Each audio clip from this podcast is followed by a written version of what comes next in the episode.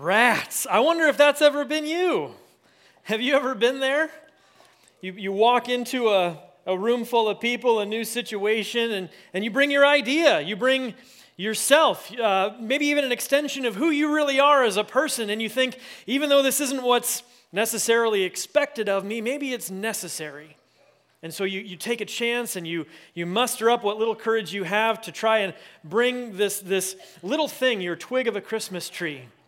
But you have doubts and insecurities because you start to look, at, look around at the other people who are doing things around you and you don't feel as, you don't feel as pretty as Lucy. You don't feel as cool as Snoopy. You don't feel as smart as Linus or as talented as Schroeder or the choir. You're just you, Charlie Brown, with your twig of a Christmas tree, and you're, you're hoping you don't get laughed out of the room. I wonder if you've ever been there. Charles Schulz started writing uh, the Peanuts comic strip back in the late 1940s, and in 1950, he was contacted by a national syndicate corporation that said, We want to take your comic strip nationwide. He had gotten some popularity at the local newspaper up in St. Paul, Minnesota, where he was from. Uh, the Saturday Evening Post picked up a couple of the panels a few years in a row. And so this syndicate says, We want to put your comic strip in every single major newspaper every Sunday morning. But there's a catch. We need you to change the name to Peanuts. And if for you trivia buffs, if you've ever wondered why Peanuts, why is that the name of this comic strip? Well, the most popular program at the time was a show called Howdy Doody. And Howdy Doody had a peanut gallery right? The live studio audience of the children who would, you know, they'd, they'd kind of interact with the, the characters in the show. They'd be on screen or on the radio. They'd heckle back and forth a little bit. And when the syndicate read Schulz's cartoon, they thought that's kind of what's happening here. This group of kids is kind of heckling each other, bantering back and forth, and so you should just call it Peanuts. Schulz hated that name. The whole run of the thing, he hated the name Peanuts. He thought it was ridiculous he went along with it because when somebody offers you a bunch of money to take your cartoon nationwide, you say yes. But he hated it. The original title that he gave his comic strip was Little Folks. Little Folks was the original title. And the reason he called it that and liked that name was in the title, he was hoping to communicate what he was up to with this cartoon. He was very honest from the first day that this is a comic for adults. It's about children, but it's for adults. You see, he realized that children are far more honest about what's going on in their lives. Children are honest about what they're afraid of, what they're going through, their doubts, their insecurities, their joys, the things that make them happy. Children are very open and honest about all those things. But adults, as we mature, even though our, our doubts and our insecurities stay the same and probably get a lot worse as we get older, we lose our ability to honestly deal with those things. So Schulz had this idea that if I write children having conversations and dealing with situations that are more adult in nature, that that might actually help kids or help grown-ups deal with some of their insecurities and their difficult circumstances. Now Schulz was no stranger to difficult circumstances or to pain. At the age of 15, Schulz's mother Dena was diagnosed with cancer. So from 15 on, Schulz didn't know a mom who wasn't bedridden and ill. He was then drafted to, to fight in World War II in the Army. And while Schulz was away at boot camp when he was training in basic training, he got word from home that his mother's days were short, and so he got a pass to go back up to St. Paul to be with her. He was 20 years old at the time, and they, they said their goodbyes. They didn't know when they'd see each other again, and indeed, she passed away on a Monday while he was home. They had the funeral on Friday, and the very next day, Saturday morning, Schulz was on a train from Minneapolis bound for New York Harbor, where he would immediately ship off to go fight in World War II.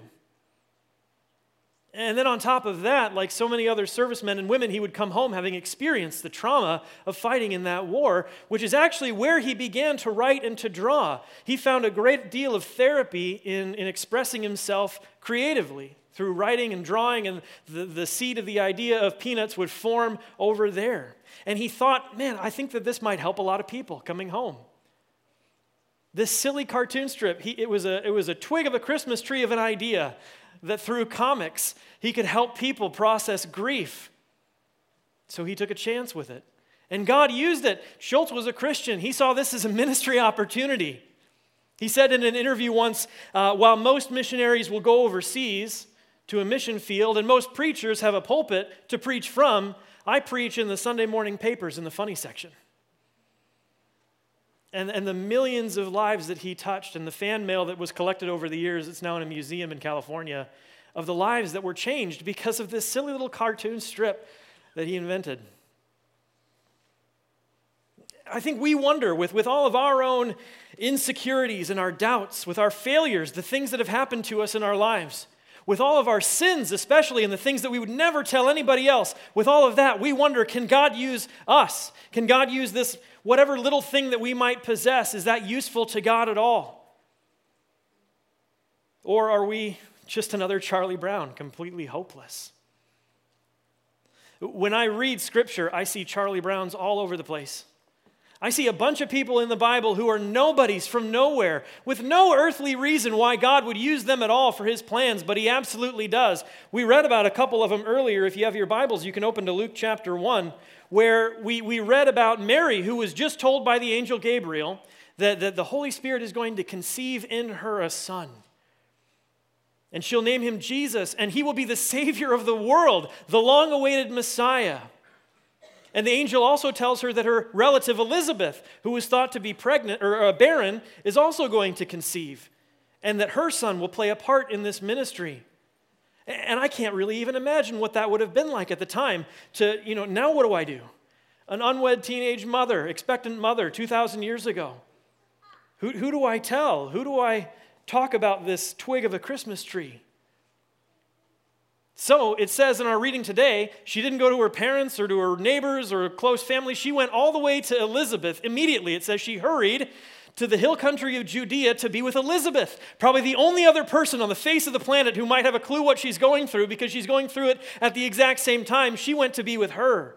It says she hurried from Nazareth to Judea. It's about 60 miles. And in Mary's day, you didn't hurry 60 miles through what is essentially the desert for no reason.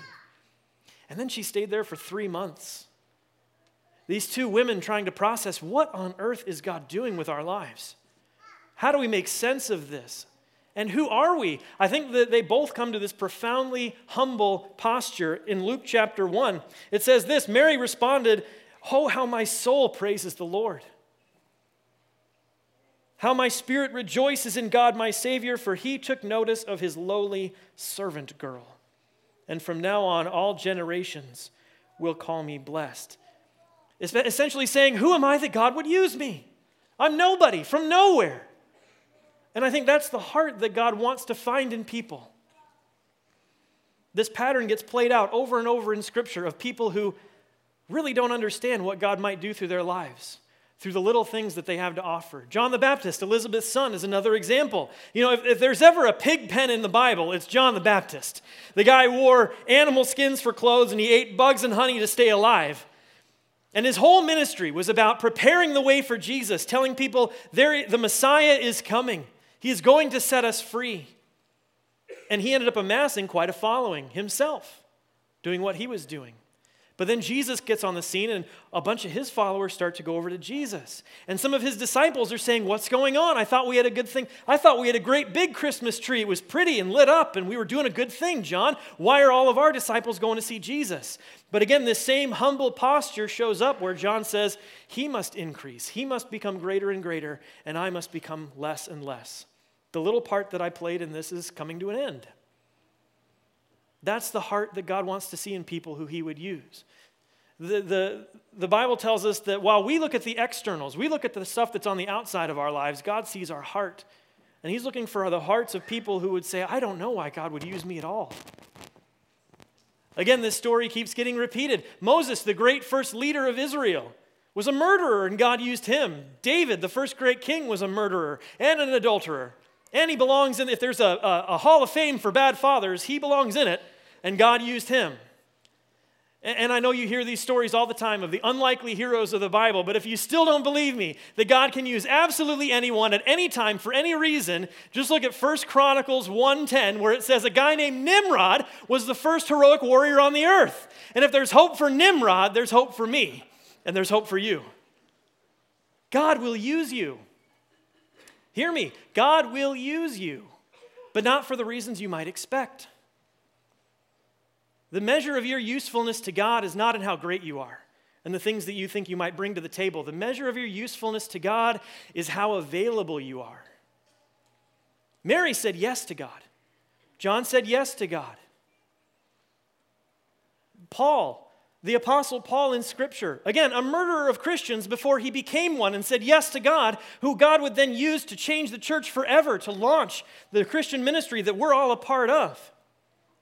God used him because he was available. He wrote to the Corinthians about this spiritual journey, the path that God had him on exploring his usefulness. And, and in 2 Corinthians 12, he's writing about a, a, metaphorical thorn in his flesh.